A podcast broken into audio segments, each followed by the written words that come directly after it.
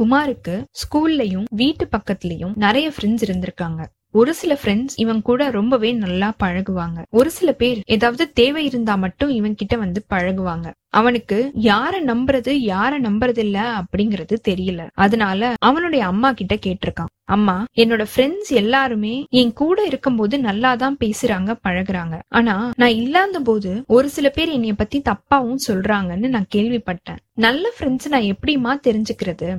அவங்க அம்மா சொல்லிருக்காங்க இதுக்கு ஒரு உதாரணம் இருக்கு.